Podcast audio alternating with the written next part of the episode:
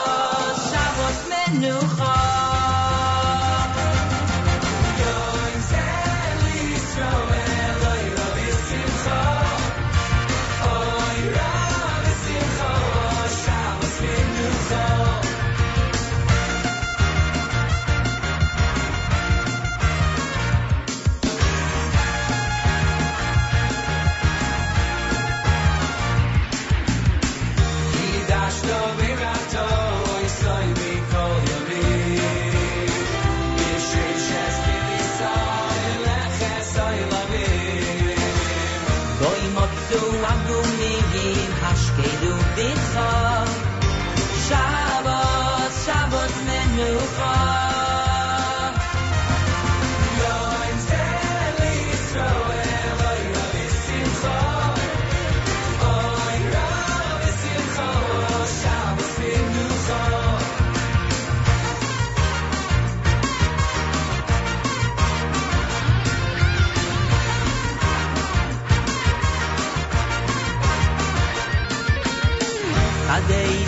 מקדשנו זכרון החרבת תוכו מוישיינו תנון נצבת בשבוס יושבת בזמר ושבחה אוי שבוס שבוס מנוחה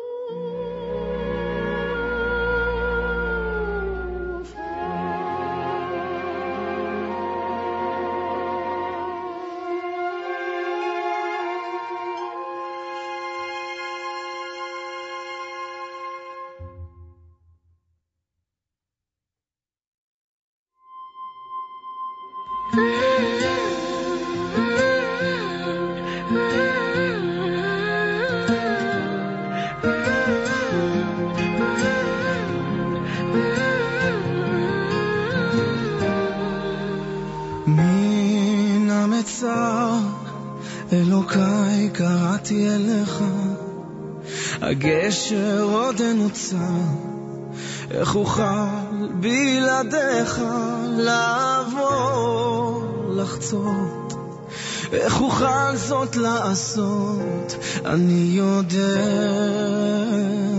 שאוזניך קשובות. עד יעבור זעם, איך נוכל להסתכל? וכמו בכל פעם, אצטרך בך להיעזר, כי בלעדיך כלום לא שווה. ואני יושב ומקווה שיבוא יום. ותתגלה אל יושב בסתר עליון, הלא שמעת נאקת בניך, על פי הטבע וההיגיון. מזמן עבדנו לולא רחמך, נתן תחת כנפיך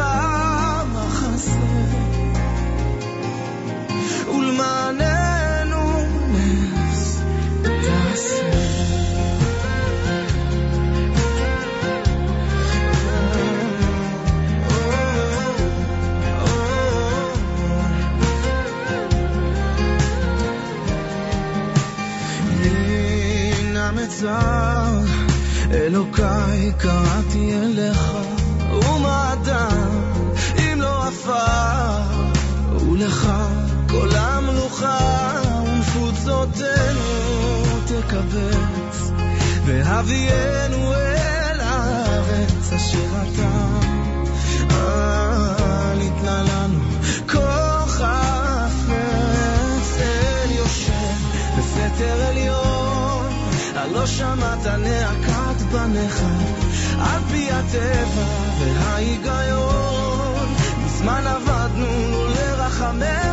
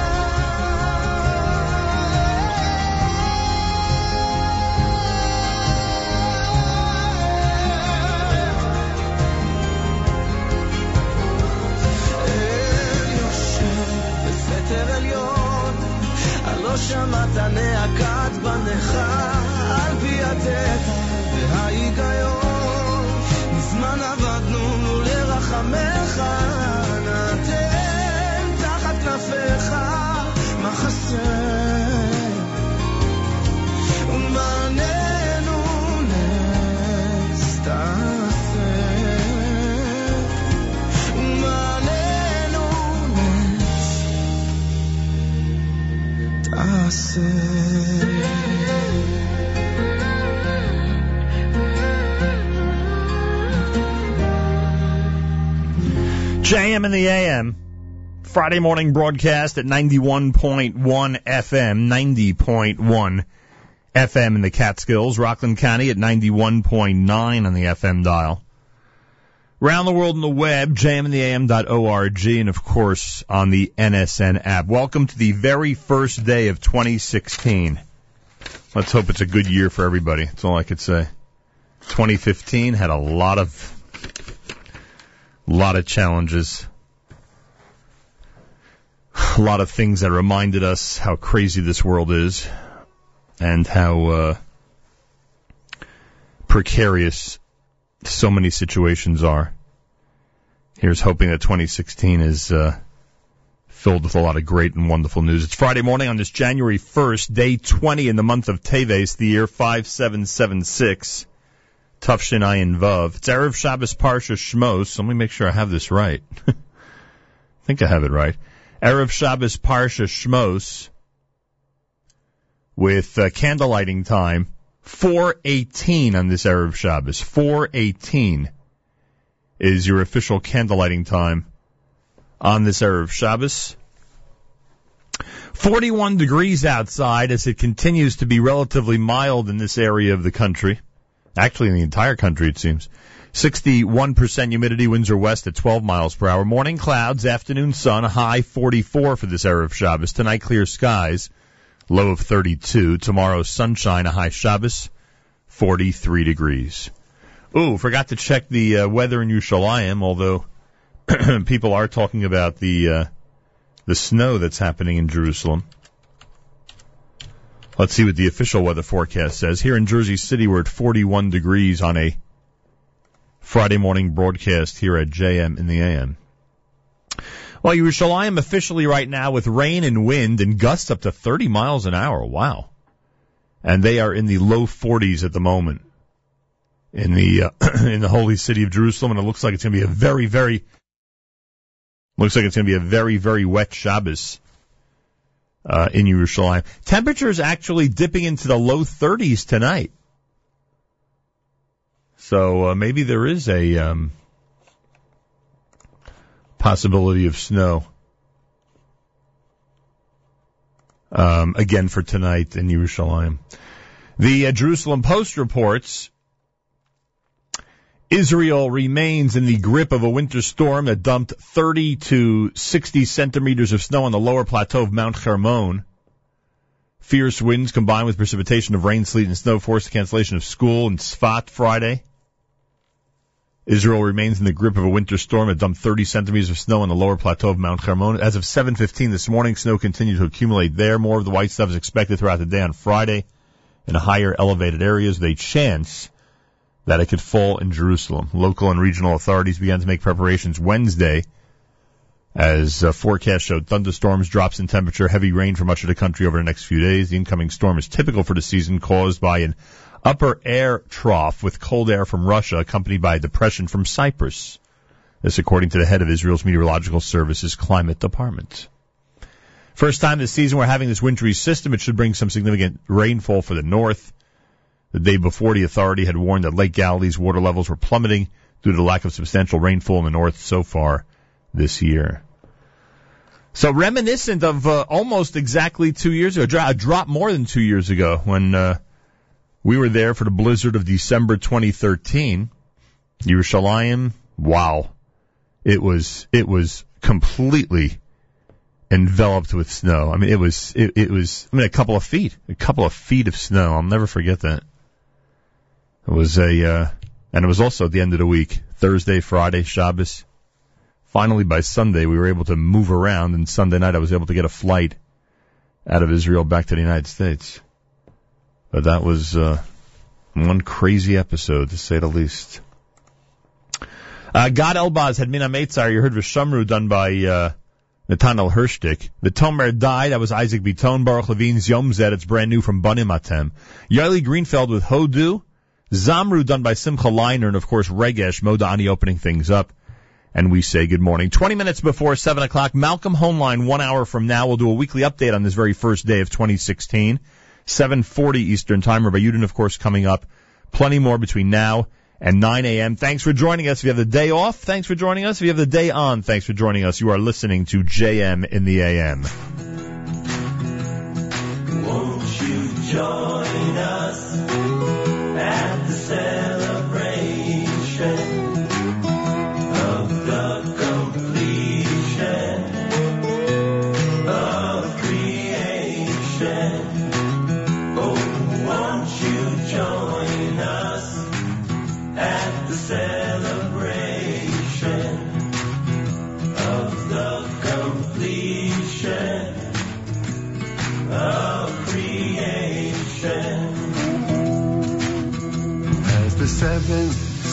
setting sun slips behind the mountains and the darkness of night begins to fall.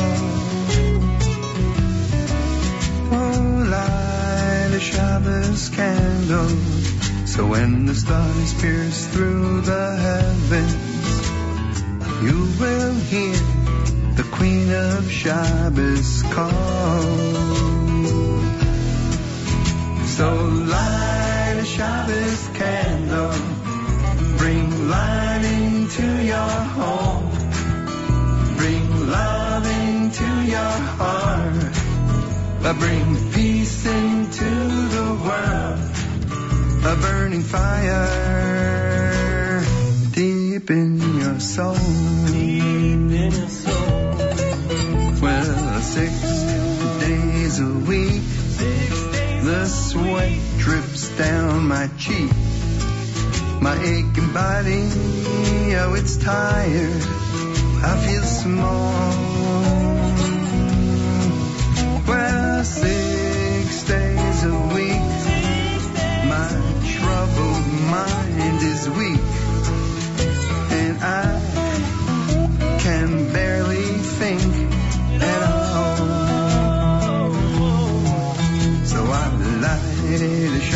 Shabbos candle to escape the darkness, the struggle and the turmoil and the strife.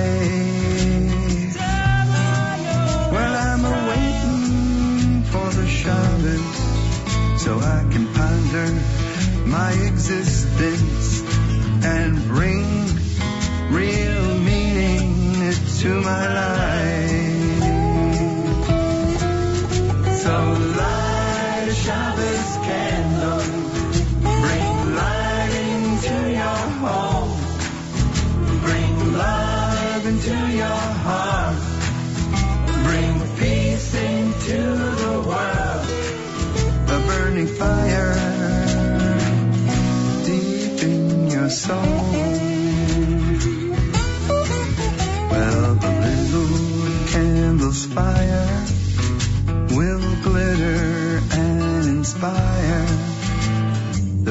people of the world so they will know. We are all guests of the master the master of creation. So watch the Shabbos candles as they glow. So gather round all Father Abraham. You are the children of Israel that he loved. So when you light the Shabbos candle, his spirit rests upon us, and the light of freedom shines from up above.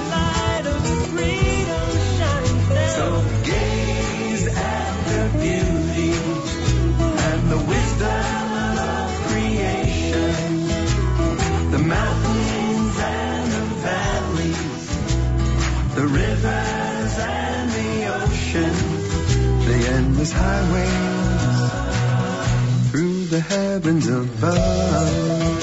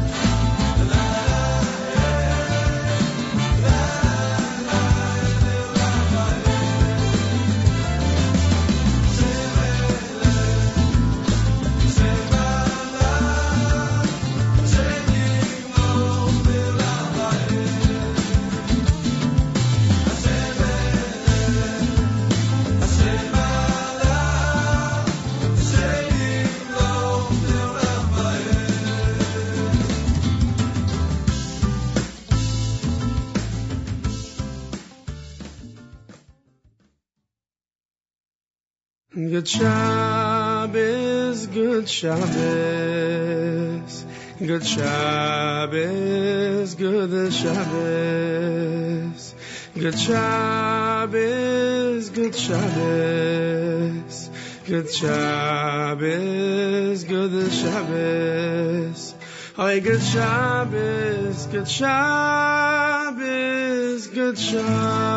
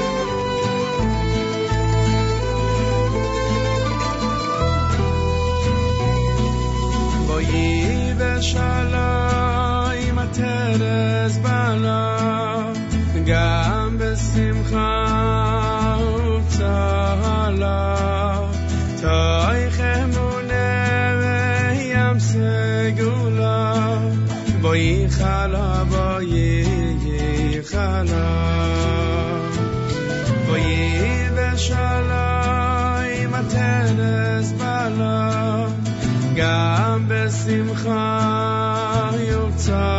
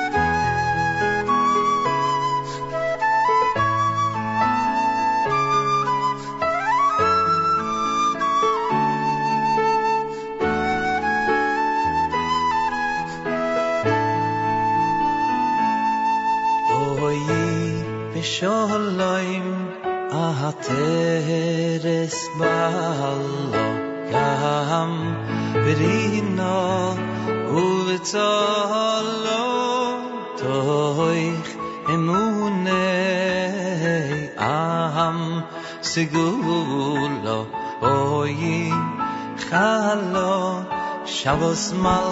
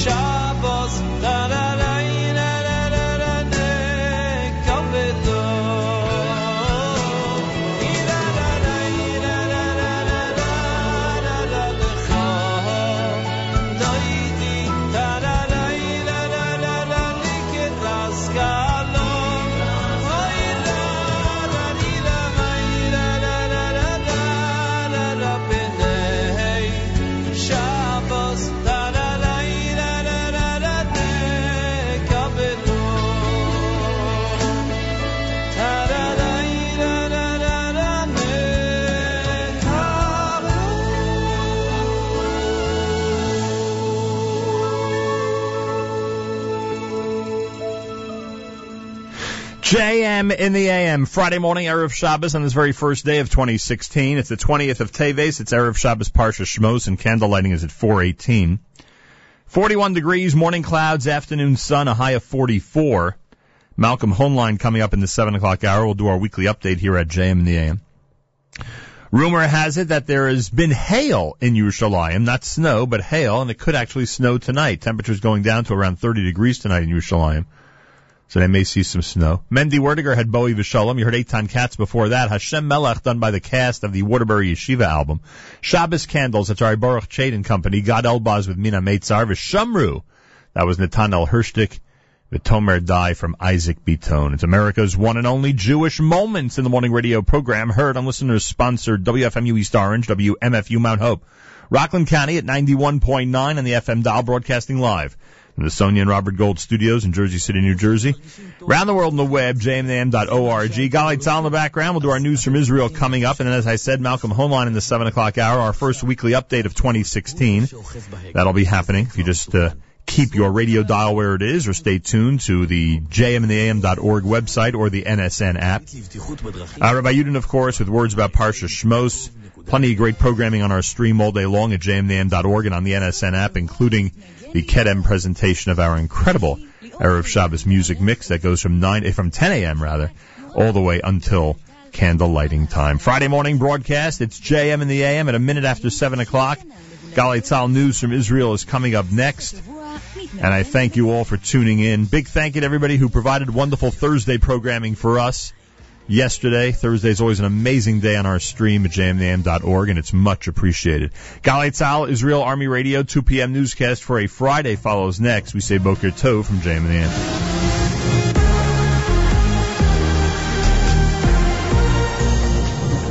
גלי צה"ל השעה שתיים, כאן שיבל כרמי מנסור עם מה שקורה עכשיו.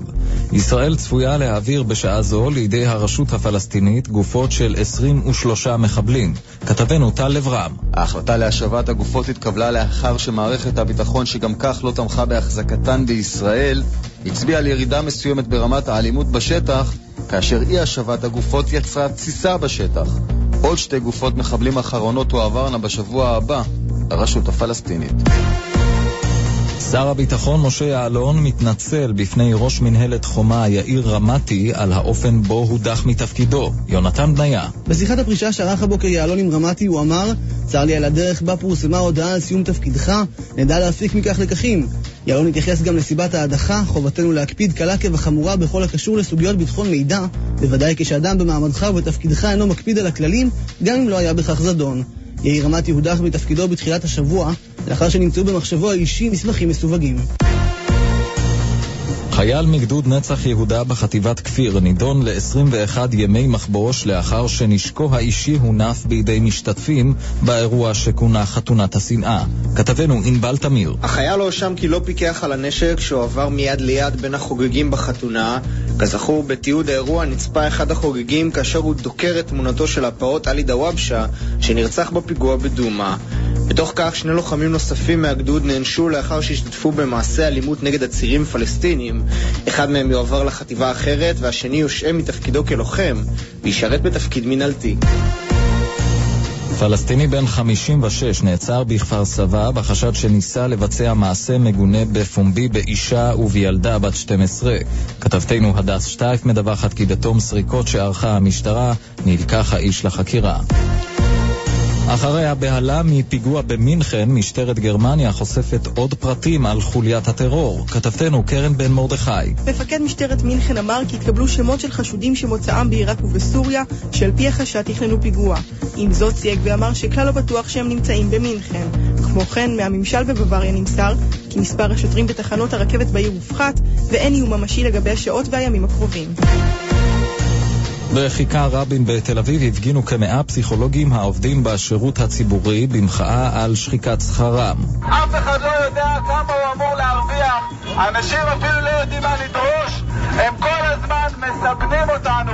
כתבתנו קוראל יעקבי מוסרת כי המפגינים מחו על הסכם השכר במגזר הציבורי שנחתם לאחרונה בין ההסתדרות למשרד האוצר. לטענת הפסיכולוגים ההסכם החדש לא יוביל לשיפור בתנאי העסקתם. מאולפן גלגלצ נמסר כי בשל מזג האוויר נחסם לתנועה ברמת הגולן כביש 98 מעין זיוון ועד מסעדה. באזור עין גדי נחסם לתנועה כביש 90 בשל שיטפונות בנחלי מדבר יהודה. התחזית הלילה יהיה קר במיוחד וגשמים מקומיים ירדו מצפון הארץ עד הנגב, שלג ירד בהרי הצפון וייתכן שלג קל בהרי המרכז. מחר ובראשון יוסיף להיות קר. אלה החדשות שעורך עמרי רחמימוב, ביצוע טכני עדי קורן.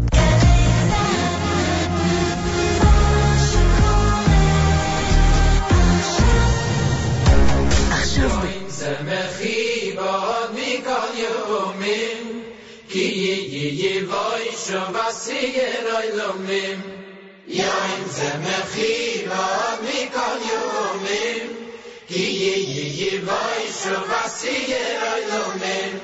שייש אס יומים תעשה מלאכתךו ויוין השביעי לילה כחו שבוס לא יססה בוי מלוכו שבוס לא יססה בוי מלוכו כי خوای لو سو شاشس یبومی جایم یایم یوان زی یم زم خیل بامی کل یومیم کی یر بای شو باسی یر آی لامیم یایم یایم یوان زی یم زم خیل بامی کل یومیم کی یر بای شو باسی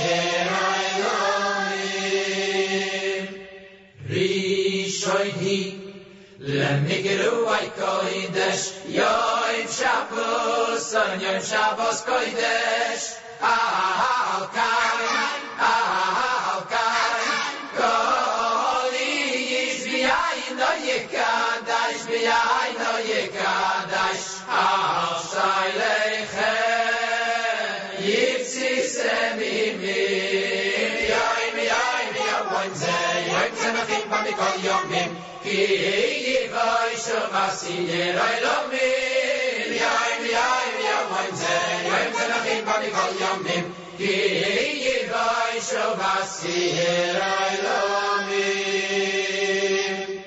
e khoil mashmanim ze sai matakim ki ye kahal ye tay la khol boy de vay kim beger li boy shlekhem khiyikim Busor vedogim Bechol matamim Busor vedogim Bechol matamim Yoim, yoim, yoim ze Yoim ze mechiv b'mikol yomim Ki yivoy shovasi yeroy lomim Yoim, yoim, yoim ze Yoim ze mechiv b'mikol yomim Ki yivoy shovasi yeroy lomim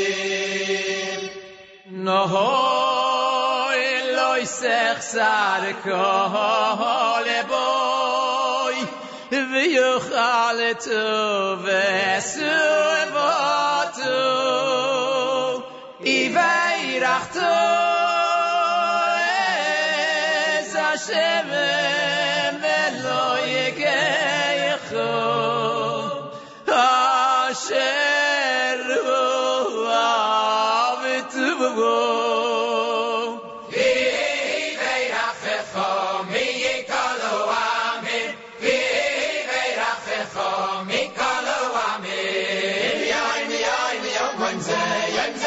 ani kol yom ki ye vay sho vas ye roy mi mi ay mi ay mi yom oy ze yom ze lo khim ani kol yom ki ye vay sho vas ye roy ha sho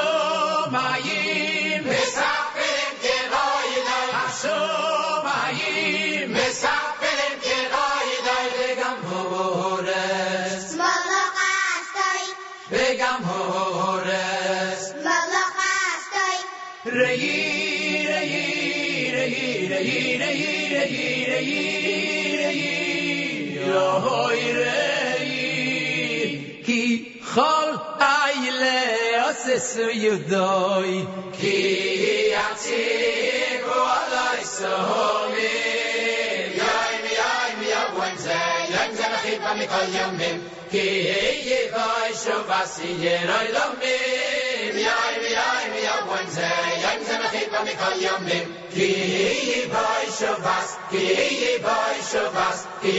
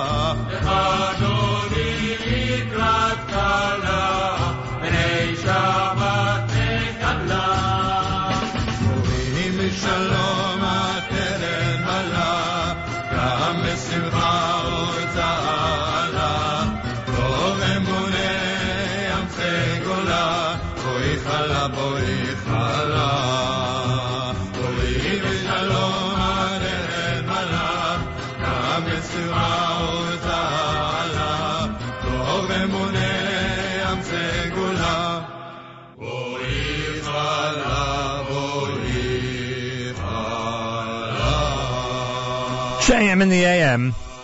The great Reb Shlomo Carlebach, of course, Bowie Vishalom. Yom Zed, done by uh, Miami Mizrach and by the Friedman family.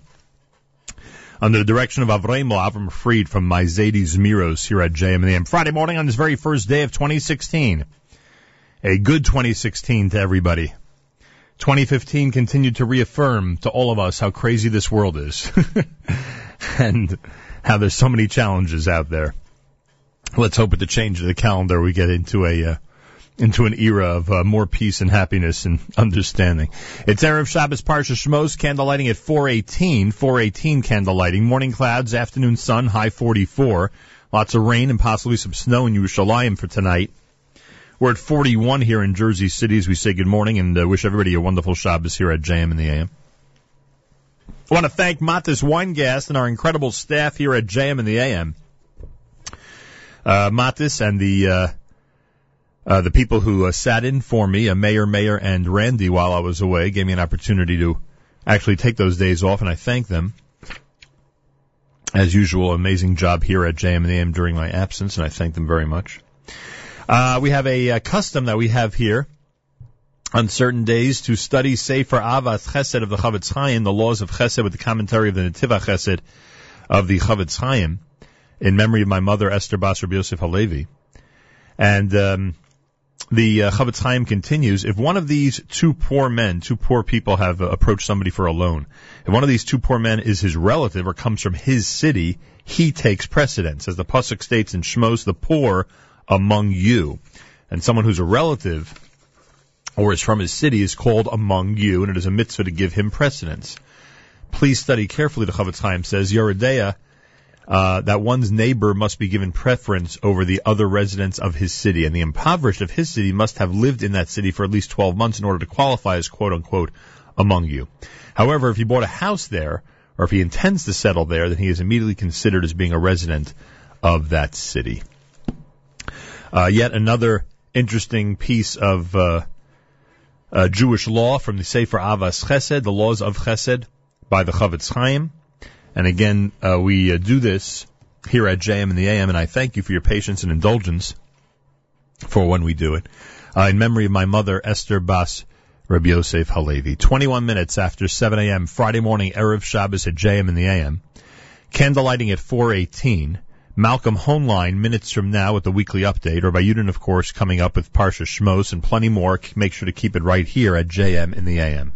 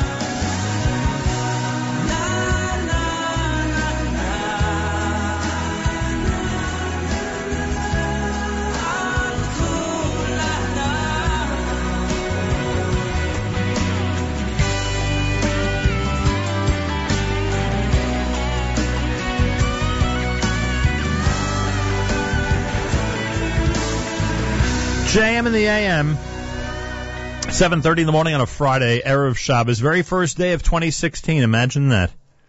20th of Teves on this Erev Shabbos Parsha Shmos, candlelighting at 418. Yaakov Shweki, who's of course headlining the big HASC concert January the 10th. You can go to HassConcert.com for information. That's him with Kamu Baneha. Aryeh Kunstler's Mizmor Shir. You heard Shlomo Carlebach in there with Boi V'Shalom from the best of Reb Shlomo Carlebach. want to take this opportunity and uh, wish a Mazel Tov, a happy birthday Mazel Tov to Menashe Brander. Menashe Brander is celebrating his uh, secular birthday tomorrow, January the 2nd, his Hebrew Jewish birthday on Sunday. So uh, we are utilizing the opportunity today on a Friday, JM in the AM, to say happy birthday, Menashe Brander, from all of us here at JM in the AM. And um, and we wish him the very best. Uh, also wanted to wish a mazel tov to um, Avi Lipa Waldman, whose ufruf is this Shabbos. We say mazel tov from all of us here at JM and the AM. You know, last week, many of you, well, some of you knew, many of you did not, that there was a a special gathering that took place in the five towns. We call it the uh, NSN Nachum Segal Network Shabbaton. And to many of you, it may not sound like a big deal because how big could the staff of the Nachum Segal Network be? You might be asking yourselves. uh, ba- barely, um, barely a significant percentage. Well, I shouldn't. I shouldn't put it that way. A significant percentage of uh, staff members of the Nachum Segal Network attended. Many, unfortunately, could not. But I put it that way just to emphasize the incredible growth that we have had over the last few years in terms of people who are doing shows and who are hosting programs for us, who are involved, whether it be on this show or others, uh, all through the 24-hour, six-day-a-week schedule, which is pretty amazing. And the um, the event was hosted by the Wallach family under the leadership of Miriam L. Wallach, general manager of the Nachum Segal Network, and she joins us live via telephone. Good morning, Miriam L. Wallach. Good morning, Nachum Segal. How are you? Everything is good. Just wanted to. I felt there were a couple of things. First of all, it was amazing for everybody who could to get together and um, and really spend some quality time over Shabbos together. You get a big thank you for that, as your as does your family for hosting the entire event. So a big. Well, it was. First of all, it was truly our pleasure. Having everyone together is always fun. Whether it's posting pictures from different network events like paint night or a barbecue or this. We, we, thank God we have a good time together. And when you put people who talk for a living in a room together, you know, chances are there'll be some energy, if you understand what I'm saying. so it was, it was really a lot of fun. And the kids, I think that was one of the points that really hit everyone was that we were watching the kids just get along. And not all of the kids knew each other in advance, and some of them did, and that's great. But everyone was having a good time and it was it was it was fun. It was fun watching Mayor Weingarten play headbands with two of my little kids. It was it was fun. Is he an expert now at that game? I'm sorry. Is again? he is he an expert now at that game? I don't know, but he's definitely better than I am because I won't even venture into the headbands world. But he, um, but it was just fun. Like we all had a good time, and there was a lot of laughter, and there were, you know, sentimental moments where you referred to Paris and we talked about the initiative and we talked about unity and we talked about how unity starts at home, literally. So inviting everyone into one space that wasn't a, wasn't a hotel, wasn't a hall, but was my home really was very meaningful to me and to my family and I think added a, a, an angle that, and a warmth that the that everyone felt over Shabbos. Well, I'll certainly uh, I'll I'll second that, and also thank those from the community, both among the uh, leadership and um, and members of the community who came by. And uh, expressed that as well. It was really nice. Miriam L. Wallach is with us. I want to thank everybody who made the Shabbaton possible, and that means I want to take this opportunity publicly because there were a lot of people obviously who helped out a lot of things that went on, a lot of people who, who baked and prepared and helped you in, in different ways, shapes, and forms. Uh, but there are a couple of people I want to single out because uh, our staff members who we get to work with on a daily basis, uh, Jamie Turkel and um, and Yoni Pollock, uh, they put in a lot of hours. They put in a lot of hours of assistance, of help, of staying on top of things. Yoni over Shabbos, really staying on top of things. And I just wanted to publicly thank them and uh, and and I guess uh, if Paris wasn't enough of a welcome for them to this team, then it certainly was. Right. And the truth of the matter is, Yoni Pollock was in charge of piggyback rides and horsey rides and all of that stuff. So that was also very, very helpful over Shabbos. but when you, when we look back and we do a post-mortem, you know, we all play Monday morning quarterback saying what would we do differently? Number one, Yoni Pollock would not be in charge of the cholent quantity. That is never happening again. You mean the o- the over ordering was uh we we lay that blame right at his feet? listen, he gets a lot of credit for things that went right, but I will not, I will not be buying four trays of cholent. Again, that this will not happen. Um, and, uh, yeah, one, one thing that Rochelle Domick asked me was what would I do differently, and I said, we have more baked goods than I could have ever imagined. Yeah. One thing, and everyone, by the way, every single person who baked is an exemplary baker. There was not a, no, nothing personal. There was not a Duncan Hines mix in the mix. Yeah, no question. So it was really, um, it was really wonderful. Everyone got sent home with care packages. Thank you very much. And we, we really, we had a wonderful time. Thank God. And, and truth be told, and I've said this a thousand times, and it bears being repeated, that if it wasn't for your leadership, this, this network, this feeling, this chavaya, whatever words you want to use, it just wouldn't exist. No one would feel the need or desire or want to get together and spend Shabbos together if it wasn't for the fact that we all rally around you. So I thank you for that. Well, I thank you for that. Uh, there's one other thank you I'd like to get to this morning because, as we said, you know, a lot of people help prepare, etc.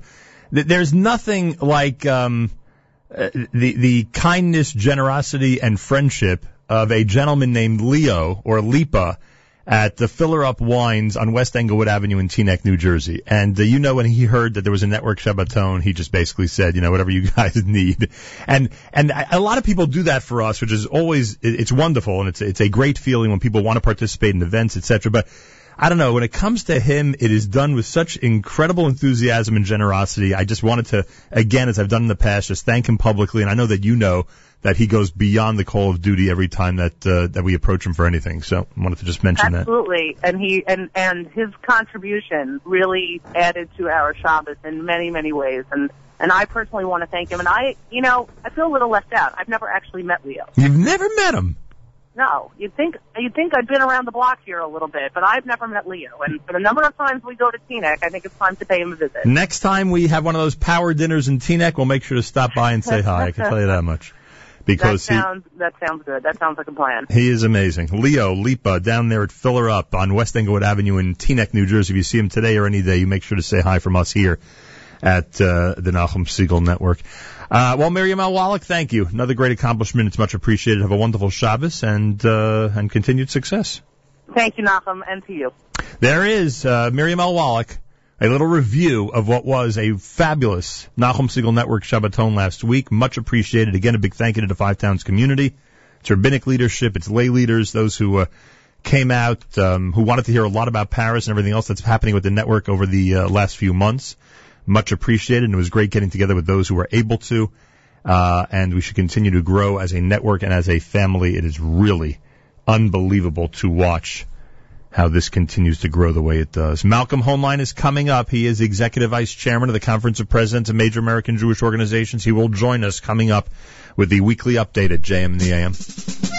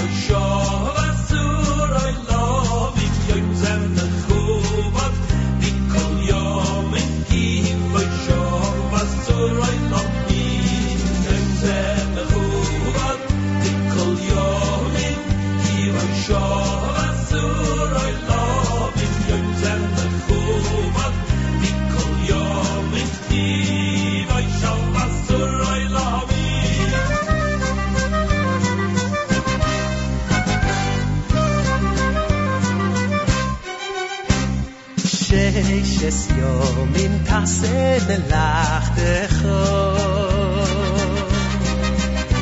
והיום השביעי לאלוהיכך. אוי שבוס לא יססה בוי מלאכו שבוס לא יססה בוי שבוס לא יססה בוי מלאכו כי חולוסו ששס יומים יוי זה מכובד מכל יומים דיבו שוב אסור אוי לא מים יוי זה מכובד מכל יומים דיבו שוב אסור אוי לא מים יוי זה מכובד מכל יומים דיבו שוב אסור אוי לא מים יוי זה מכובד מכל יומים voy shovo vas tu do ilomim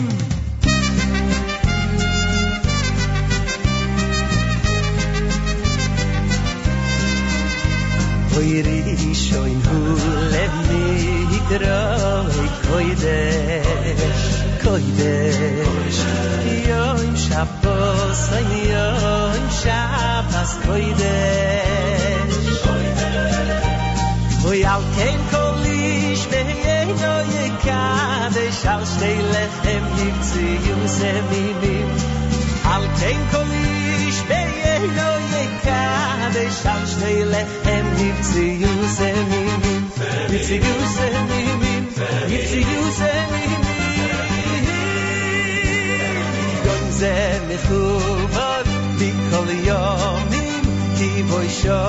asur olamim Yom ze mechubad Mikol yomim Ki boy shov asur olamim Yom ze mechubad Mikol yomim Ki shov asur olamim Yom ze mechubad Mikol yomim Ki shov asur olamim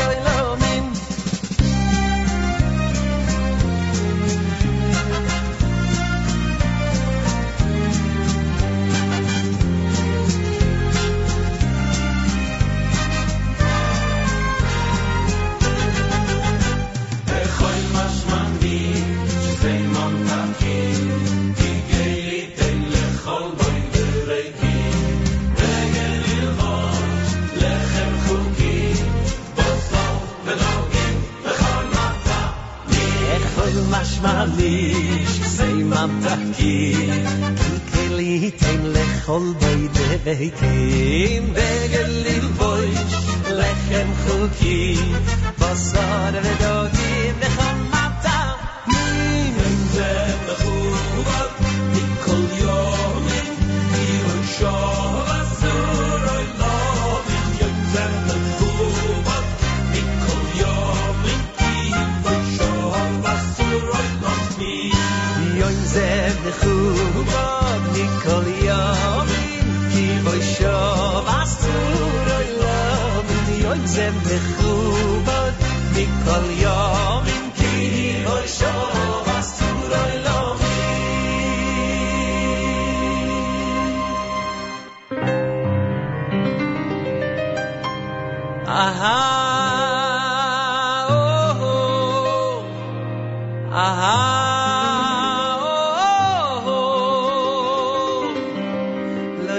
سر بود.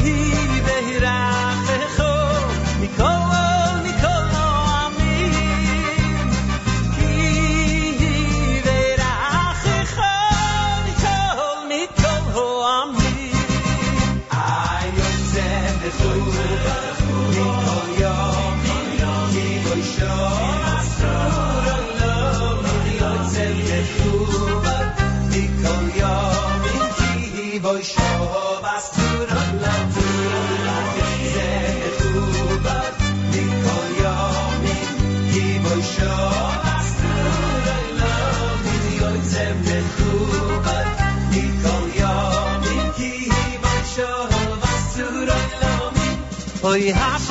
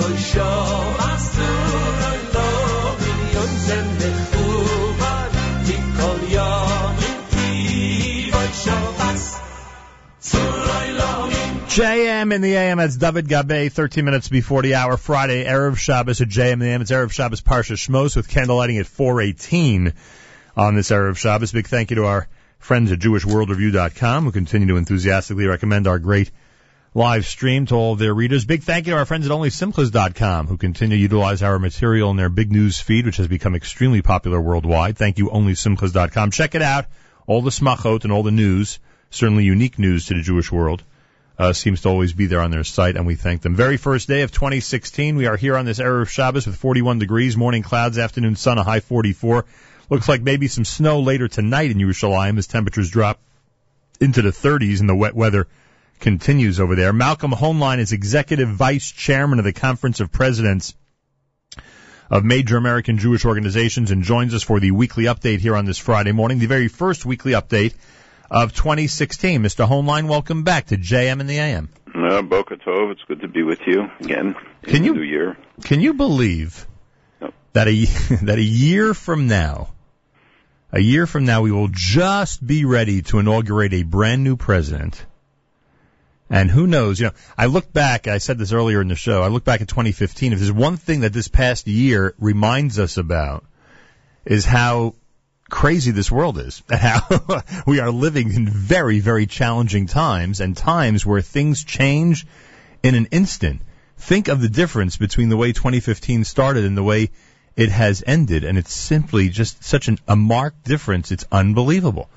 And who knows what this new period of time, people like or don't like when I say new year, but what this new year is going to bring. Who knows? And like I say, by the time we do this again next year, please God, or, you know, a year from now, we will have elected a brand new president. We'll be waiting for a, uh, for an inauguration. So, It is true, but it could be a very long year. Um, I think people who who think that uh, either the president is going to step back and uh, just rest on his laurels uh, are very wrong. I think this president is going to work to the last minute, the last hour of the last day. He has goals as he talks about his legacy issues.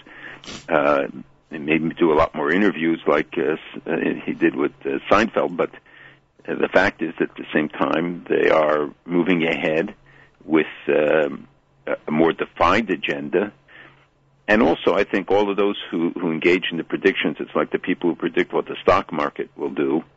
You know, they can all claim at the end of the year some interpretation that uh, validated the, what they said, but the fact is that no one can tell you today, or nobody would have told you a year ago, where we would be today uh, in regard to many of the issues that we discuss. Oh, that's for sure. And you wonder who that new president will be and what difference they may make. And you know what's interesting? I was thinking about this uh, yesterday. the the and it became a they got back into the headlines together, uh, President Obama and Prime Minister Netanyahu, because of this situation, uh, wiretapping, um, whatever other methods were used to infiltrate, you know, the conversations of the Prime Minister, et cetera, whatever the accusations are. It is amazing how the two of them will have spent all this time at the helm of their respective positions. You know, it's one thing we know in, in the United States, you get eight years, you've done the maximum, and, and sure enough, it's close to a decade. And Prime Minister Netanyahu, I don't know. Is, is it that he's had no competition all these times? is it that he's such a political expert that he's able to fend off all the opponents and maintain his position as prime minister? It's it's incredible the length of time that he's remained in power. It, it is, and he is going for the record to be the longest-serving uh, prime minister. And the the um, president, well, he served his the, the constitutional limit, right? Uh, but it, it is. Um, you know, there is a, it seems a dearth of, of people. There's no one, if you would uh, assess the public opinion in Israel, who draws broad support to challenge the prime minister today. And uh, we see in the political machinations here in America that you know you don't see single individuals emerging, but uh, certainly in the Republican side, this panoply of, of candidates uh, and on the Democratic side, while Hillary is is very strong, you don't see that there's this kind of broad support. Obviously, when they get into the conventions later this year, they'll all rally behind their candidates and we'll go into the last part of the silly season. Uh, but it's, um, I think there's a universal factor here about the question of leadership. Yeah. Sometimes I wonder if it's just people who, you know, have reached a certain age, not to indicate that you or I have done so already. You know, look look back with great favor at the leaders of yesterday. Because, you know, Yeah, but we tend to glorify them and and to forget about uh, some of the contestations. For instance, with Ronald Reagan, everybody today glorifies him as this great friend of Israel, which he was. But at the same time, we had serious issues: Bitburg, the AWACS, other things that were uh, serious. And at this time, we see, for instance, in Israel, where people emphasize, you know, the, the, rightfully, the there was another attack shooting this morning. It seems in Tel Aviv. We don't know yet the nature of it, but the uh, you know the knife intifada, these other things. And yet, if you look at some of the international indices, the Human Development Index, it shows that Israel's life expectancy, this is measured against 1980, is up by 8.3 years to 82.4. At that schooling, it went up to 12 and a half years, and um, the the Israel's uh, per capita income from 15,000 under 15 to more than 30, and this is better than many of the most developed uh, nations, including in terms of the number of people employed, including the number the the rate of unemployment is amongst the lowest amongst the highly developed things. And what won't be a surprise is that the number of mobile phones per 100 people is the highest. it's 121, which means that you have 1.2 phones per, pe- per uh, person. But it's only one example, and this this just came out and and has not really been absorbed fully. But it's it's an indicator that. Uh, you know, we, we, we tend to look at the tsaris and the, the negatives that, and we try to highlight good news too, uh, every week. I know you try to, to look at some of the other issues, uh, including the new discoveries which continue. Uh, you saw Israel and India launch the Barak 8 missile system. It was Right. successfully tested in the Indian Ocean. Mm-hmm.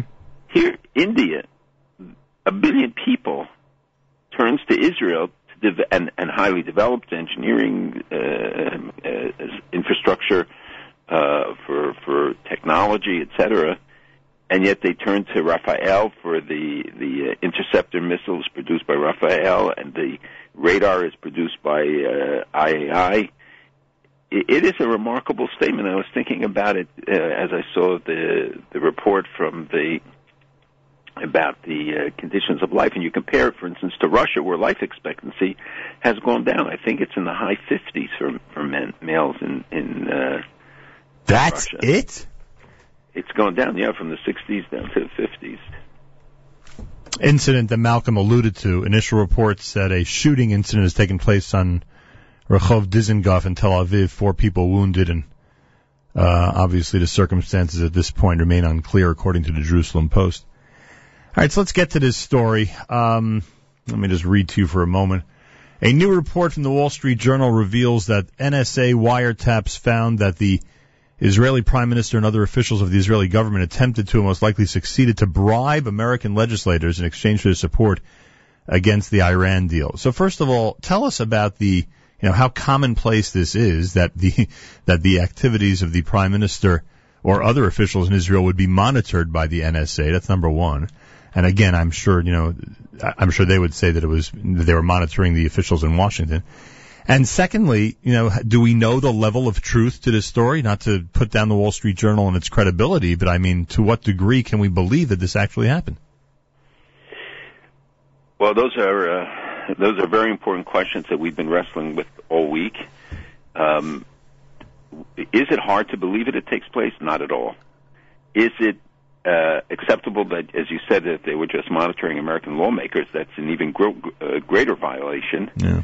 And the um, they said it was limited to discussions with foreign officials, and it came out at the same time as in the announcement that they had stopped monitoring uh, Merkel of Germany, other leaders who took great offense at the fact that their phones were being monitored, and yet decided that the one country that they would continue to monitor, the one leader that we know of, maybe there are others, was uh, was Netanyahu.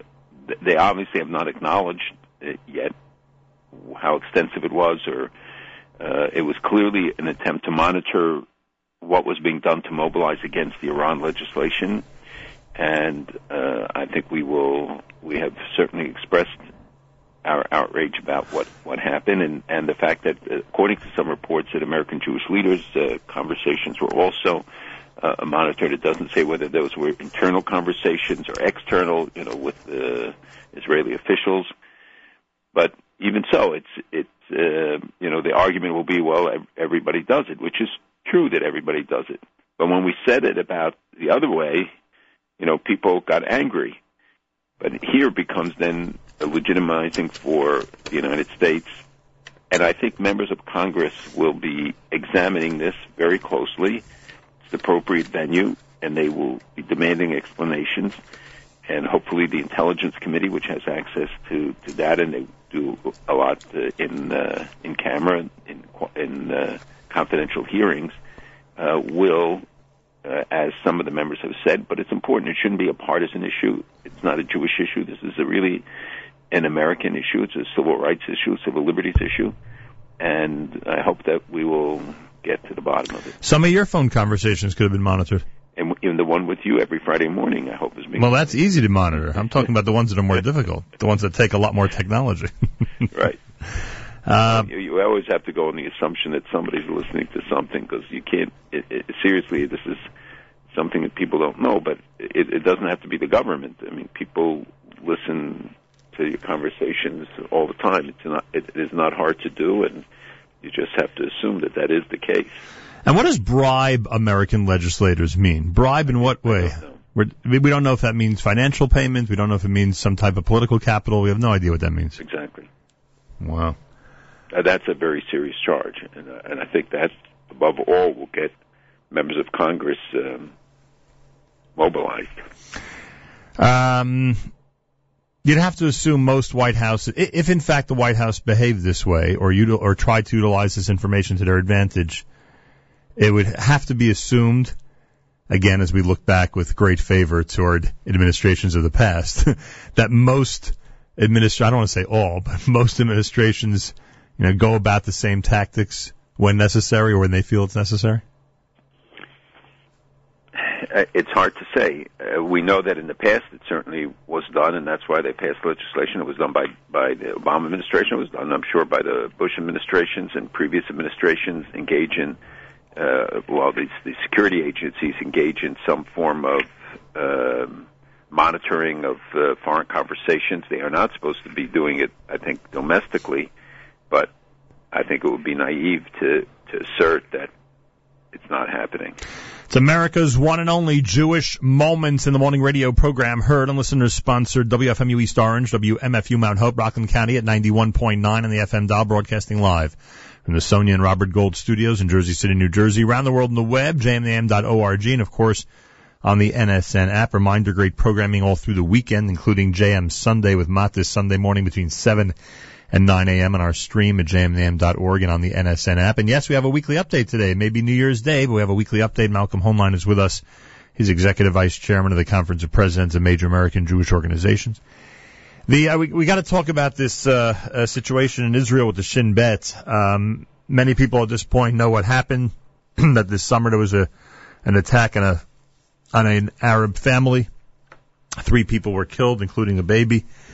And uh, now, between this wedding video that was released showing people celebrating this type of activity, uh, with accusations flying every which way about what the Shin Bet is or is not doing, and what right they have to or not to uh, try to um, uh, get information from any of the detainees, how the detainees are being treated, whether any of them are being released or not. It has become a major political football as well. There's people who are generally uh, seen as allies to the uh, uh, to the religious Zionist cause find themselves having to align uh, to a great extent with the government agency in this case, with the Shin Bet.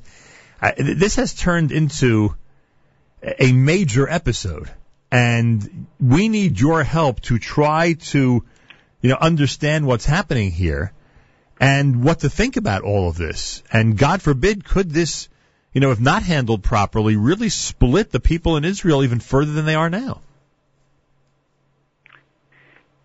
It, it is a, as sensitive an issue as you can have, and uh, the the incident that took place uh, as you know, became a major international incident, and it's one that uh, is discussed all the time. I think there was a lot of pressure brought to bear on Israel to both domestically and internationally to uh, find those culpable for for the attack, and it was condemned by people across the political spectrum, obviously. Um, and then uh, now the truth is we just don't know. Those of us sitting here, and those of us, and and many of the leaders in Israel, and I've spoke to some, uh, they don't know either. I mean, they know what the what the police reports are, the security agencies' reports are, and it will. Uh, there are supposed to be charges coming against more and more people. Uh, but so far they haven't, and they had to release uh, some of those held because of, of insufficient evidence, according to the courts. So the bottom line is, we just don't know. But there have been, uh, you know, many accusations about Tag Mechir, the, the uh, actions by the uh, the um, these young people who who they call the the mountain kids, the hill kids, whatever. Um, we don't know who did it. We don't know what they've actually carried out.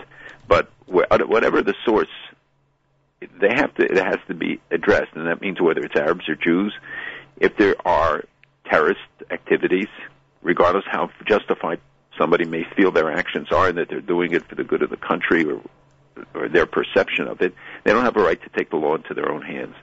And the government has a responsibility to, to address it, especially when lives are threatened. They have to do it though universally, and the same resources have to be applied to finding out those who incite, those who. Yeah, I, I think most people listening agree with you. But why in this case?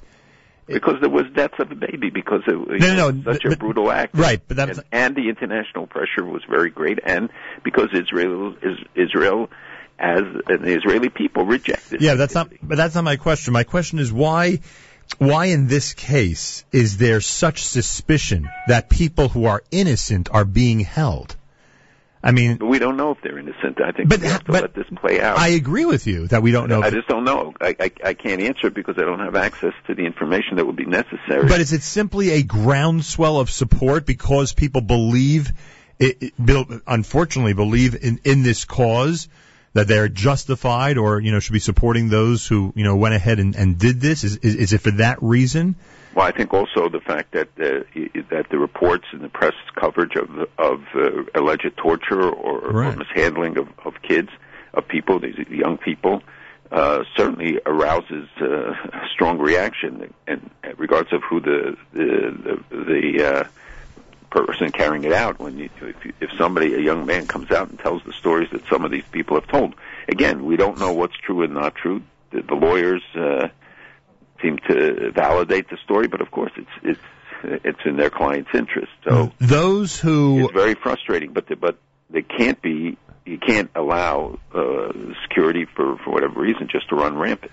Those who generally align themselves with the religious Zionist camp, and we know that there's different um, there's different uh, emotions, different uh, opinions in that camp about what should or should not be done.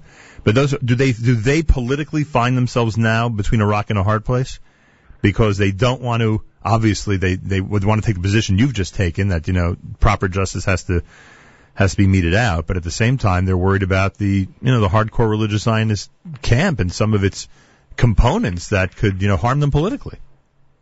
Well, I don't think the hardest core uh, religious Zionist camp endorses these activities, and, uh, nor would they support them. So I, I'm not sure that you have that.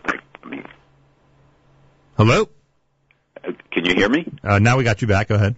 Oh, I said that even the m- m- most uh, stringent of the of what you described as the religious ex- uh, strong religious Zionist camp would endorse these activities. They reject it, and they would want to see those who are responsible brought to justice.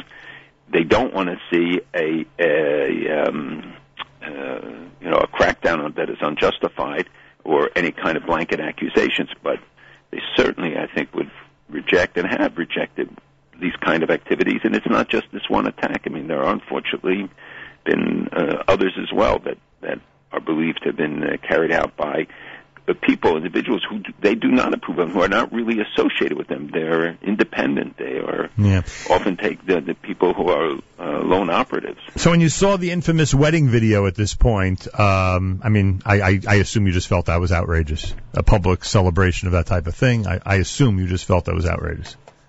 Yes. Right. I'm just saying. So I guess we could apply that type of behavior to what we would call, I don't know, a fringe group within the religious Zionist movement. Would that be an, uh, an appropriate Yeah, way? I think also they can't shouldn't exaggerate when because people are singing a song or something that uh, you know that that equates with uh, uh, uh, other activities, but the uh, glorification of of uh, murder of that kind is not acceptable. Authorities arrested a Rochester man they say was planning a New Year's Eve terror attack Thursday. Prosecutors say 25-year-old Emanuel Lutchman was targeting a bar in Rochester to prove to the Islamic State group he was worthy of joining the militants in Syria. I didn't even realize there was an entrance exam at this point. I didn't realize I didn't realize you had to you had to prove yourself to become a member of ISIS. You have to actually carry But this guy seems to be certainly has a history of mental instability. He was a, a self-proclaimed convert. Um, they provided the weapons. I, I I don't think that this is the most serious case, There- but there are, and and the fact that this gets highlighted and then the media says, "Well, look at all the qualifying conditions of of what he was going to do or didn't do." This year was a record year. They they announced that 60 there were 60 arrests of uh, of uh, terrorist in terrorist plots and, and activities. 60 people who were charged with terrorism in 2015 in the United States. I'm talking about, and there were 15 uh, cases that were brought against uh, such individuals during this year. It may not sound like a lot, but is in fact a very significant number because to rise to that uh, level where they actually charge people and uh, have enough information to to be able to substantiate a charge. And and to me, what was most disturbing is that 55% of those who were charged were under 25, and about I think a third were under 21 years of age. Wow. And that is, uh, uh, I think, a very serious thing. This is not the same demographics that they had seen in the past, for instance, with Al Qaeda recruitment. Unbelievable. Iran's President Rouhani has ordered an expansion of the country's ballistic missile development program in a move seen as a response to possible new U.S. sanctions against Iranian officials and businesses. Is the U.S. really going to implement new sanctions? Well, uh, we had expectations. As you know, this week there was a very serious incident, and I think it got underplayed. Uh, again, I don't know why, whether deliberately or just uh, lack of resources or lack of interest, but in, in the Straits of Hormuz, which Iran controls essentially, uh, the USS Truman, an aircraft carrier, came under uh, came under rocket fire, not directed at it, but directed near it, about 1,500 yards away, which may sound like a lot, but is in fact not. When you're firing rockets from an Iranian ship Uh, there was also another American ship nearby and, a- and a, a frigate from Britain. Um, and they they fired a series of rockets, uh, and this is a, a direct provocation. The uh, this follows the two missile launches, ballistic missile launches that we have talked about. That I think one in September, one in October, in clear violation of Security Council uh, resolutions. So Iran is putting down the markers, and if there isn't kind of really strong action, if they don't see that there are um, sanctions and other things, and, and supposedly the sanctions that were announced are put on hold. Uh, I don't know whether that's just technical or, or whether it's because they they are backing off of it, but you know, you, you, it is essential because the message both to our allies in the region. Now we had also this week, you know, the Iranian um, ship that took 600 pounds, uh, which is about 300 kilograms of enriched uranium away to Russia, and that's all of their supposed 20% enriched uranium plus additional amounts. Uh, the uh, this you have to remember is stuff that they can, if they want to um, uh, replenish, and and they're allowed to go ahead with the development of more advanced centrifuges. So it means that they can replenish it in a in a quicker way uh, should they decide to go back to it.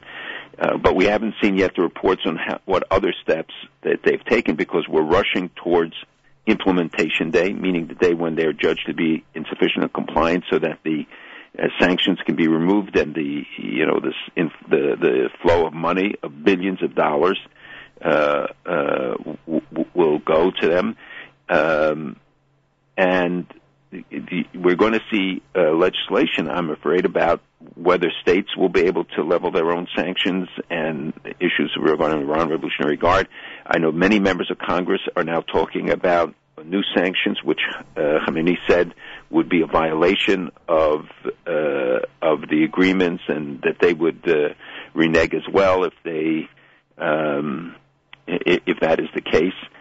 But uh, we don't believe that they have much too much at stake. You know, they they continue all of their aggressive activities all around the region, in South America, in, in Middle East, in Africa. We've seen no reduction whatsoever, and at the same time, American firms are preparing now for the lifting of sanctions. They're preparing contracts. They're, they want to be at the front line because they don't want to be left behind on a on a market of 77 million people and uh, they want to move if as soon as the sanctions are lifted. And you're going to see uh, the change now. The drop in oil, though, diminishes a lot the expected uh, flow of, of Iranian oil back into the market. If anything, it may suppress prices even more. Um, but uh, it would add maybe half a million barrels a day uh, to the exports from the Middle East by mid 2016. Uh, so there are so many levels within levels about about this, and you know there's a new uh, visa waiver uh, legislation that Congress has, has introduced, um, and, that the president and actually signed off on to. It's the visa waiver program to protect security in the United States by making it more difficult to get it, and Iran is impacted because it's a U.S. designated state sponsor of terrorism. So the answer is that Iran should not be a state sponsor of terrorism. They will be off the list. And, but if they exempt Iran, if we keep going and, and uh, removing the restrictions and any kind of sanctions and punishments against Iran that violates not only human rights, international terrorism, but the ballistic missile test, these, these direct confrontations uh, with us, their activities in Syria and, and Iraq for sure, uh, it, it will only encourage others to do the same to see that the West is weak. It will force others to to look to other directions as they do now uh, to Russia, which is uh, uh, which today controls what's happening in in uh, in Syria. They're the shifting alliances that they have there. You know, they back the Free Syrian Army and the Kurdish uh, militias. The Saudis and Turkey support the Army of Islam, which is about twenty thousand guys. And what's interesting now is we see that Al Qaeda is beginning to come back, especially in fighting against Saudi Arabia, the, the UAE, other areas, but we're seeing their presence again emerging. I wonder, I wonder how quickly people are going to start regretting those who don't already regret the Iran deal. That is a very interesting point because if you look at some of the criticisms this week about it and about Iran, they're coming from Democrats. Democrats who were vocal supporters of the legislation, not just uh, from Republicans. So uh, I think that uh, there is some buyer's remorse. It's not. Have, people haven't said that they thought it was wrong to do it, but they're going to demand implementation of the full legislation, meaning the sanctions, and looking to um, uh, make sure that these provocations from Iran and Iran's threats, the threats against the United States, the threats against Israel, uh, continuing threats to destroy Israel, their activities with Hamas and with uh, Hamas, Hezbollah, with uh, um, uh, their their threats against Saudi Arabia and the Gulf states. Iran is still the focal point of international terrorism, and with the focus on ISIS and or IS or ISIL, depending upon who you listen to, um, should not deter from the fact that the really critical threat is Iran and will remain so during this year. Yeah. It's hard to predict what type of uh, escalation terrorism in general is going to have this coming year. God forbid. I mean, we don't want we don't want it obviously, but it's just every time something happens, or uh, you know, oftentimes when um, we reference events that are going on different places in the world, uh, people as an almost knee-jerk reaction, they'll say, well, you know, it's coming here soon, and I know it's already come here, but you know what I'm saying. We see this random attack, by the way, this morning, or I should say uh, this afternoon in Tel Aviv. Now one is dead, seven are injured in a shooting attack. Rehov Dizengoff, and you know, we, we think this is unique to Israel, and we know that it's not. And you know, what type of wake-up call we're going to need, God forbid, to understand that at a moment's notice, you know, terrorism can uh, can take over. I mean, I assume everything. So a prediction for this year will be watch Iran in South America. I talked about it on the show, but I'm telling you that this will emerge as a critical issue. And uh, uh, whether the government or not, or does or does not, until now they do not really focus on it seriously. I think that you will see a growing rift between Russia and Iran in Syria. I think that their interests are, are bound to diverge at various points. It doesn't mean that they won't continue in other ways, because you know they're they're not bound in the same way we do to consistent policies. They are. Russia is investing a lot in the energy sector in Iran. They signed a lot of deals. They're they're trading in in significant ways. Uh, but you see that the reports that Iran is pulling out its troops from from Syria, not only because and, and to Iraq. Uh, because of, of Russia's activities and because of uh, various considerations. Not that they're lessening their involvement; they're still paying for the Russian, the weapons that Russia uses, but uh, and, and Iranian money is still going to, to help underwrite it. As you know, Russia's economic conditions are are pretty bad. Um, so they're building reactors in Iran. It, it, Russia's building reactors still to match the Bushehr reactor. Um, and Iran's banks are broke. They need a, a lot of money. Uh, so the two of them um, are are in cahoots on a lot of stuff. But I think that you might see uh, uh, more tensions between them and the continuing confusion in Syria because of the vast number of uh, of parties that are fighting and, and, without the emergence of any central grouping. What's interesting, though, going back to the beginning of your statement on this one, is that I had pointed out to you a couple of weeks ago that we really have not focused at all, not even us, because you usually focus on stuff that the media, the general media will not, uh, about South America and the Iranian influence.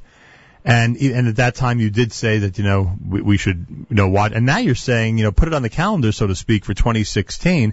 I mean, how much more could the general media and it seem Washington ignore this if it's you know if it's about to rear its ugly head even further? It's not about to, and I have discussed this for a long time. Right, but we, it, it we, sounded no, like no, you... no, I'm not. I'm, Yeah. I'm saying we monitor it, and so I have to believe that they know. But I will tell you that a high-ranking intelligence person said to me, "Look, frankly, South America is not a priority for us, or Latin America. It's Mexico. What do you mean it's not a priority? It's got to be the biggest priority. There are 30,000 agents of Iran operating in South America." And this is not my guesstimate. This is the work done by a remarkable young guy who's been studying this in great depth.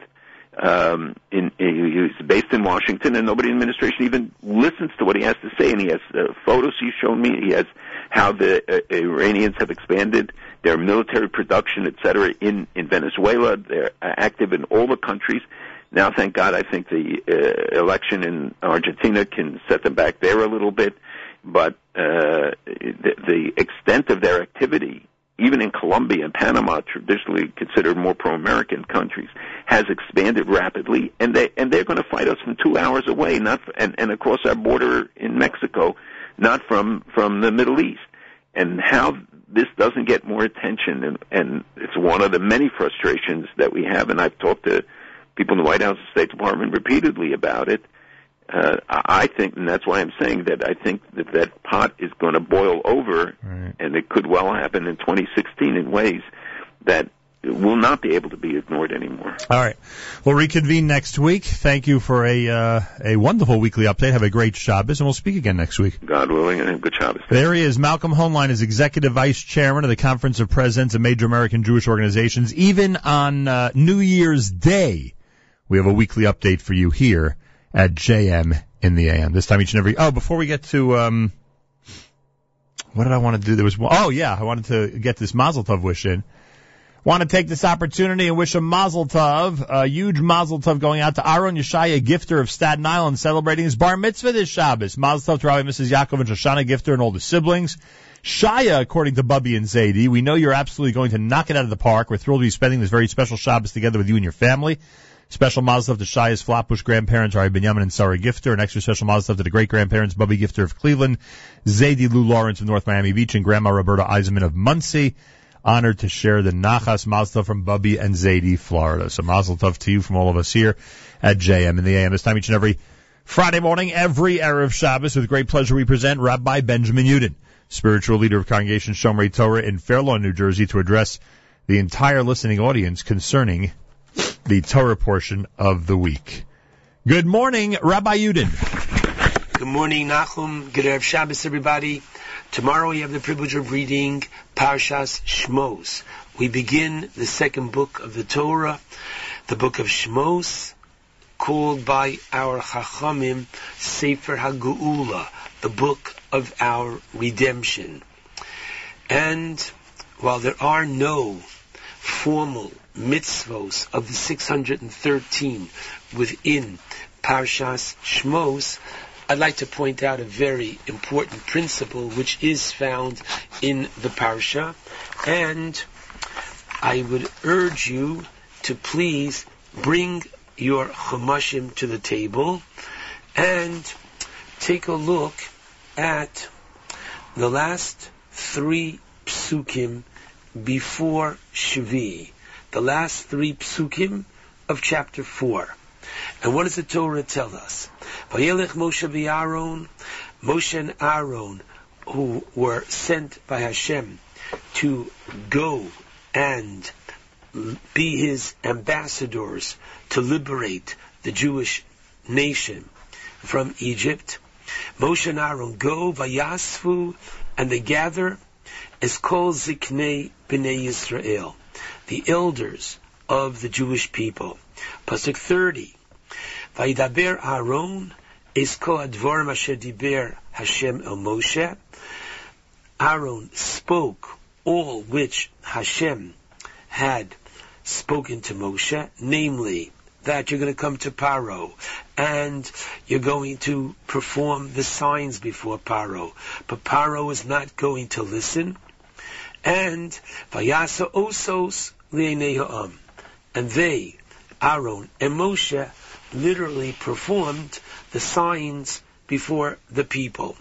The signs of Moshe taking his staff, throwing it on the ground, it becoming a snake. Moshe putting his hand inside his bosom and it became leprous. And the third sign was Moshe taking from the water of Egypt and turning it into blood. So Vayasa Osos Ha'am. Last four words in Pasuk 30. And Aaron literally performed the signs before the people. Vayamein Ha'am. Pasuk 31. and the people believed. Vayishmu, and they heard, Hipokar Hashem b'nei Yisrael, that Hashem remembered the Jewish people, the v'chira'a esanyam, and that he saw their affliction, vayiktu, vayishtachavu, and they prostrated and they bowed. Okay, if I were to ask you, what does it mean vayamein ha'am, and they believed? Well, it's coming right after the four words that the signs were performed in front of them. At first glance, it was the signs that convinced them, and now they believed that Hashem sent Moshe and Aaron, and that they were getting out of Mitzrayim. This is not the way the Medrash Rabbah on this pasuk learns this pasuk.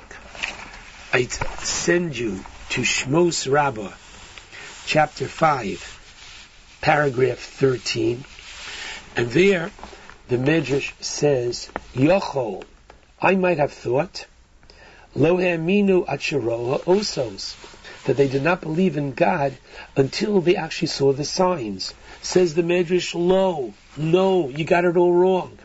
Elovayishma'u, they heard, Ki pokar Hashem, that God had remembered. Al hashmum eminu. They believed that God heard.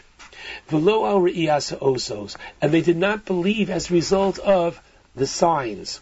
Uba Ubameheminu. And what really was it that they believed? They believed the formula that they had heard from Moshe. Namely, they had a tradition from Yaakov, who passed it on to Yosef, who passed it on to his brothers, and his brother Osher passed it on to his daughter Serach Bas Osher, who was still alive. And what was that? That a redeemer that comes along and pronounces those words, pokod, pokadati, I have literally, surely remembered what my people, he, he is the Goel Shel Emes. And when Moshe comes and he says, pokod, pokadati, he says those exact words, miyad vayamein ha'am. So, a very important principle emerges from this medrash, and that is the following, that it is not the signs, but it is that they had faith that there would be a Redeemer. And the Redeemer who comes and identifies himself is reenacting that faith, bringing it to the forefront, meaning that in the DNA of the Jewish people, when the Torah says in Parshas Vayera, Kiyadativ, why does Hashem love Avraham? Lemana sheyetzave es banav es beso achrav. Because Avraham has the capacity to transmit to his household and his children afterwards. And just as by Avraham Avinu, the Torah tells us in chapter 15 of Bereshis, Ve'emin Bashem, and he, Avram, believed in Hashem. This is in the DNA of the Jew to believe. And this belief was literally activated now that Moshe and Aaron come down to Mitzrayim. And so basically, it's not that the signs caused the belief, just the opposite. It is the belief that the Jewish people had that is what caused the supernatural events to take place in Mitzrayim and for the Geula to take place. Because indeed, this is what the Medrash tells us further, and I read to you from the Medrash in the Yalkut Shimoni on the verse, Ve'rastich li be'emuna, whereby the Navi Hosea in chapter 2, Pasuk 21, 22, says, And I will betroth you to me in faithfulness. The Navi says that you should know all of our success, Bischaru Emuna, it was in the reward for the faith. She'aminu Yisrael, that the Jewish people believed, Sharsa Aleihem Ruach HaKodesh V'Omru Shira. What was it at the Red Sea? The Red Sea, the Jewish people took the initiative. Nachshon ben Aminadav is the one who literally jumped into the sea. And when the waters were up to his nose at that point there, after we took the first step, Hashem responded in kind with a miracle. The recent celebration of Hanukkah came about only after the effort of the Jewish nation. Their unrelenting desire to utilize pure oil to consecrate the menorah, and then once again Hashem responded in kind. The Gemara in Chulin 91b teaches that Yaakov was privileged to have his majestic dream of the ladder when only after reaching Choran and realizing that, uh-oh, he failed to pray where his forefathers did, and he began to retrace his steps. Only when Yaakov takes those first steps and began to retrace it, to go back towards Har HaMoriah, only then did he have the merit of Kvitzas Haderech, that the earth contracted and literally, miraculously, he was taken there very, very quickly. Man has to take the first step. The daughter of Paro, earlier in this week's parsha, was determined to save baby Moshe. She had to extend her hand despite the impossible reach. But that's the point. Man's belief triggers the divine, miraculous response. And that's why there is a fantastic, insightful Chidushei HaRim who tells us the following, that the Torah introduces the Shira that we're going to read in several weeks, and we recite every single morning with the words, Vayaminu Bashem, they believed in Hashem. Wait a second. They believed in Hashem. Come on. They saw Hashem. Literally, Zekeli v'amveyu. They pointed with their finger. And so, what does it mean that Vayaminu, they believed? They saw God in action. Where was there room for belief? So, says the Chidushei HaRim, yes, they saw Hashem and they were convinced of his being the master of the universe, his being in total control of nature. However, listen carefully. The reason why you have Vayaminu Bashem and immediately thereafter Uz Yoshir, right? Which means then the Jewish people sang. In reality, it should have said Uz Shor. Then in the past, Yoshir is in the future. The Gemara in Sanhedrin 91b teaches that this is a source for the belief in Tchias HaMesim that the dead will come to life from the Torah. Now I ask you, why is it specifically here at the moment of the splitting of the Red Sea that we need to be taught the belief in the revival of the dead? And says the Chidush so insightfully that since they saw God at the Red Sea, at that point there, there was no room for Emuna to believe. And therefore, there was one thing that they did not see at the Red Sea, and that is Tchias HaMesim. They did not see and could not see at that time the dead coming to life. And so it was at that point that they had seen so much, but at that point there they accepted upon themselves the Amuna in Tchias HaMesim. Why? Because a Jew cannot live without Emuna. It is his constant connection to Hashem. And thus, even at the moment of the great revelation, they still needed to realize emunah in Hashem.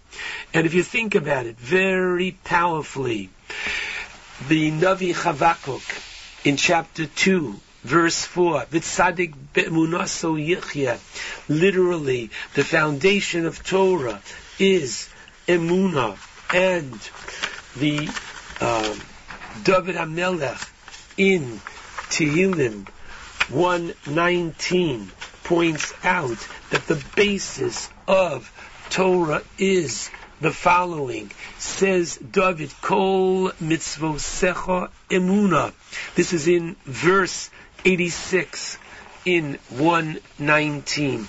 All your mitzvos are laid upon the foundation of emuna, faith. Now watch. Hashem gave man the ability to change the world.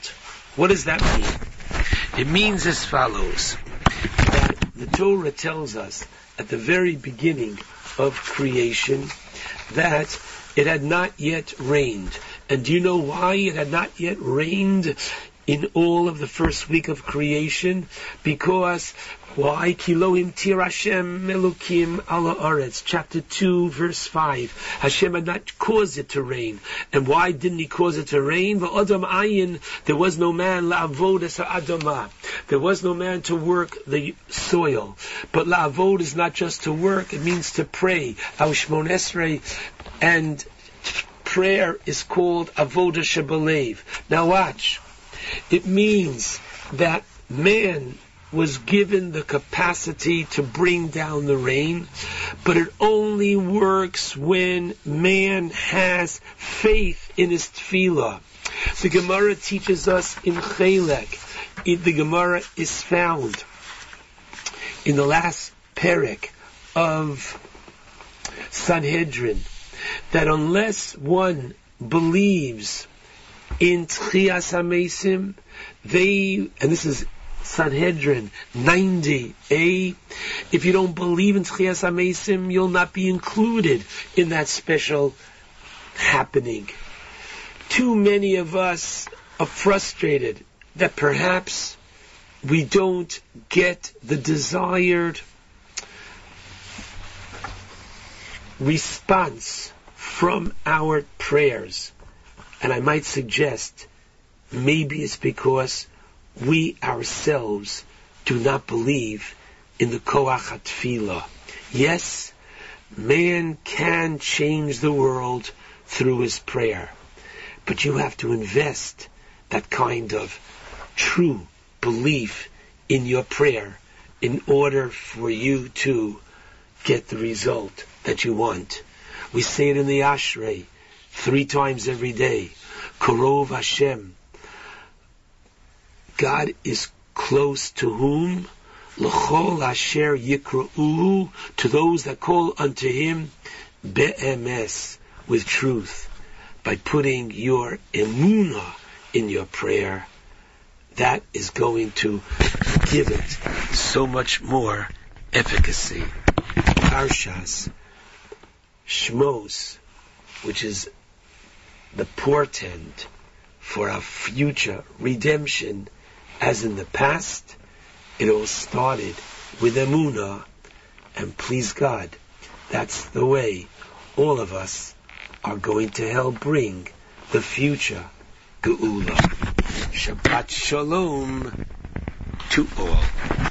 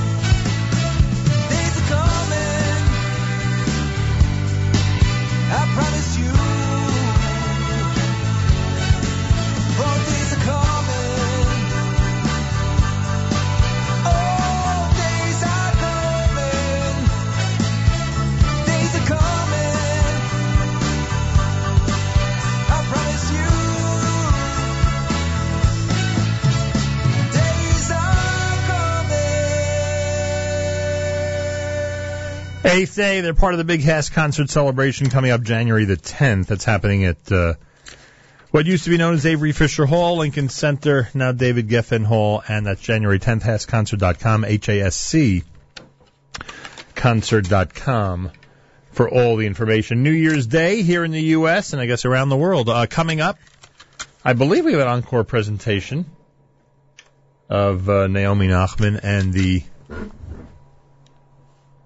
Let's see.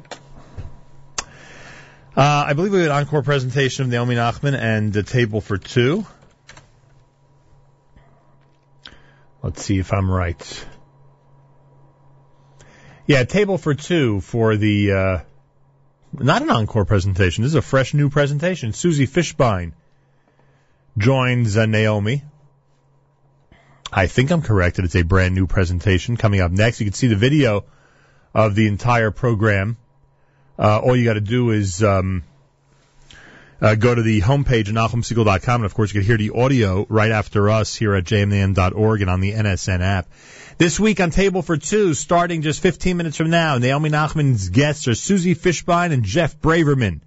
Jeff Braverman from New Jersey Y Camps, where they're setting up the Susie Fishbein Culinary Institute.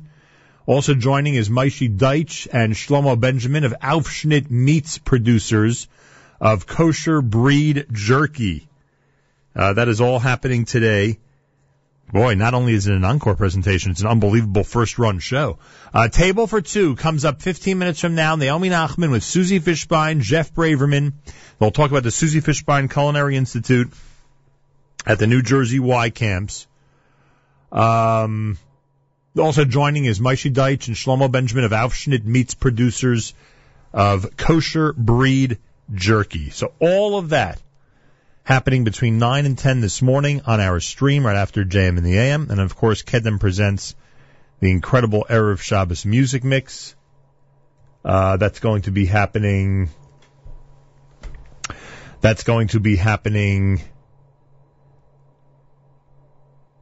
between 10 a.m and candlelighting time. Candlelighting at 418 on this erev of Shabbos. 418 is your official candlelighting time for this erev of Shabbos. Here are the Y-Studs at JM in the AM. Do that, do that, do that,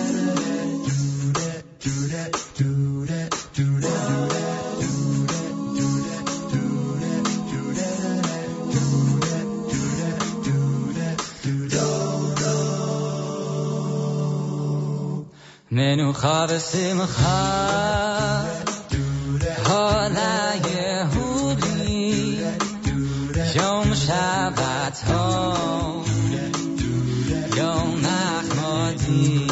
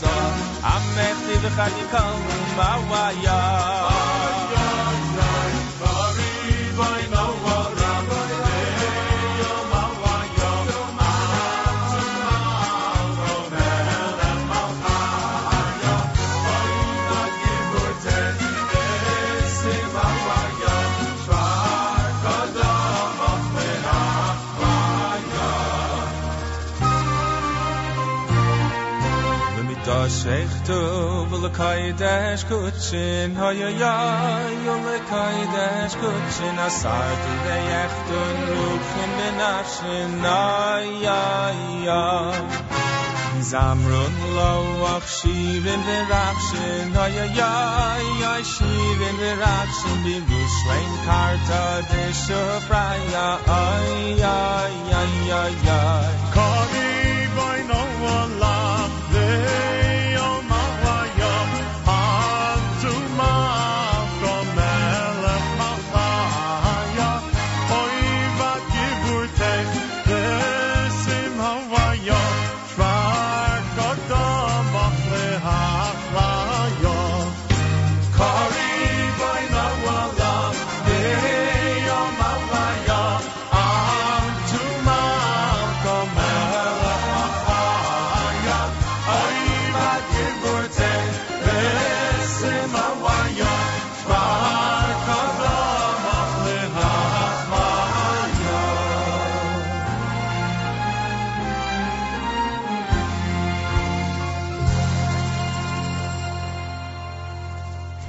JM and the AM, Schwabel, Sharf, and Levine with the uh, curry bone.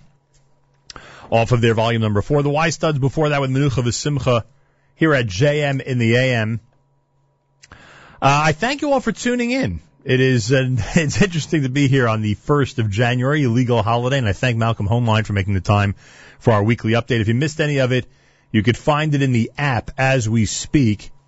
You will find the weekly update in the app and on the NachumSegal.com. Uh, check it out in its entirety.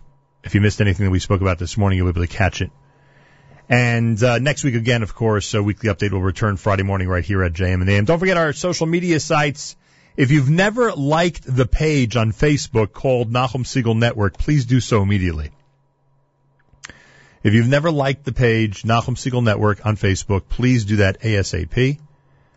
Uh, that'll keep you up to date on everything that's going on here in terms of the latest and greatest of what we're presenting. Candlelighting at 418 on this Erev Shabbos Parsha Shmos. 418 is candlelighting time. Time to take it Shabbos with Journeys at JM and the AM.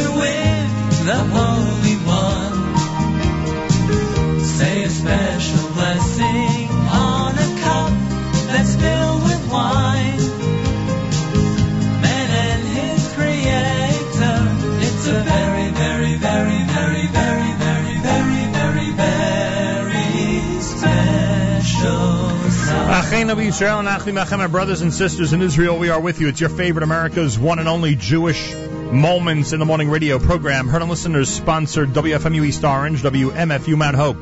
Rockland County at 91.9 on the FM dial, broadcasting live from the Sonia and Robert Gold studios in Jersey City, New Jersey. Around the world on the web, jmintheam.org.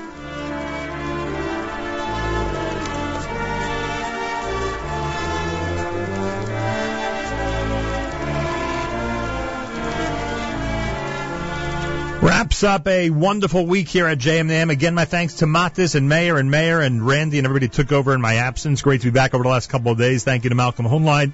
Excuse me. For joining us for the weekly update.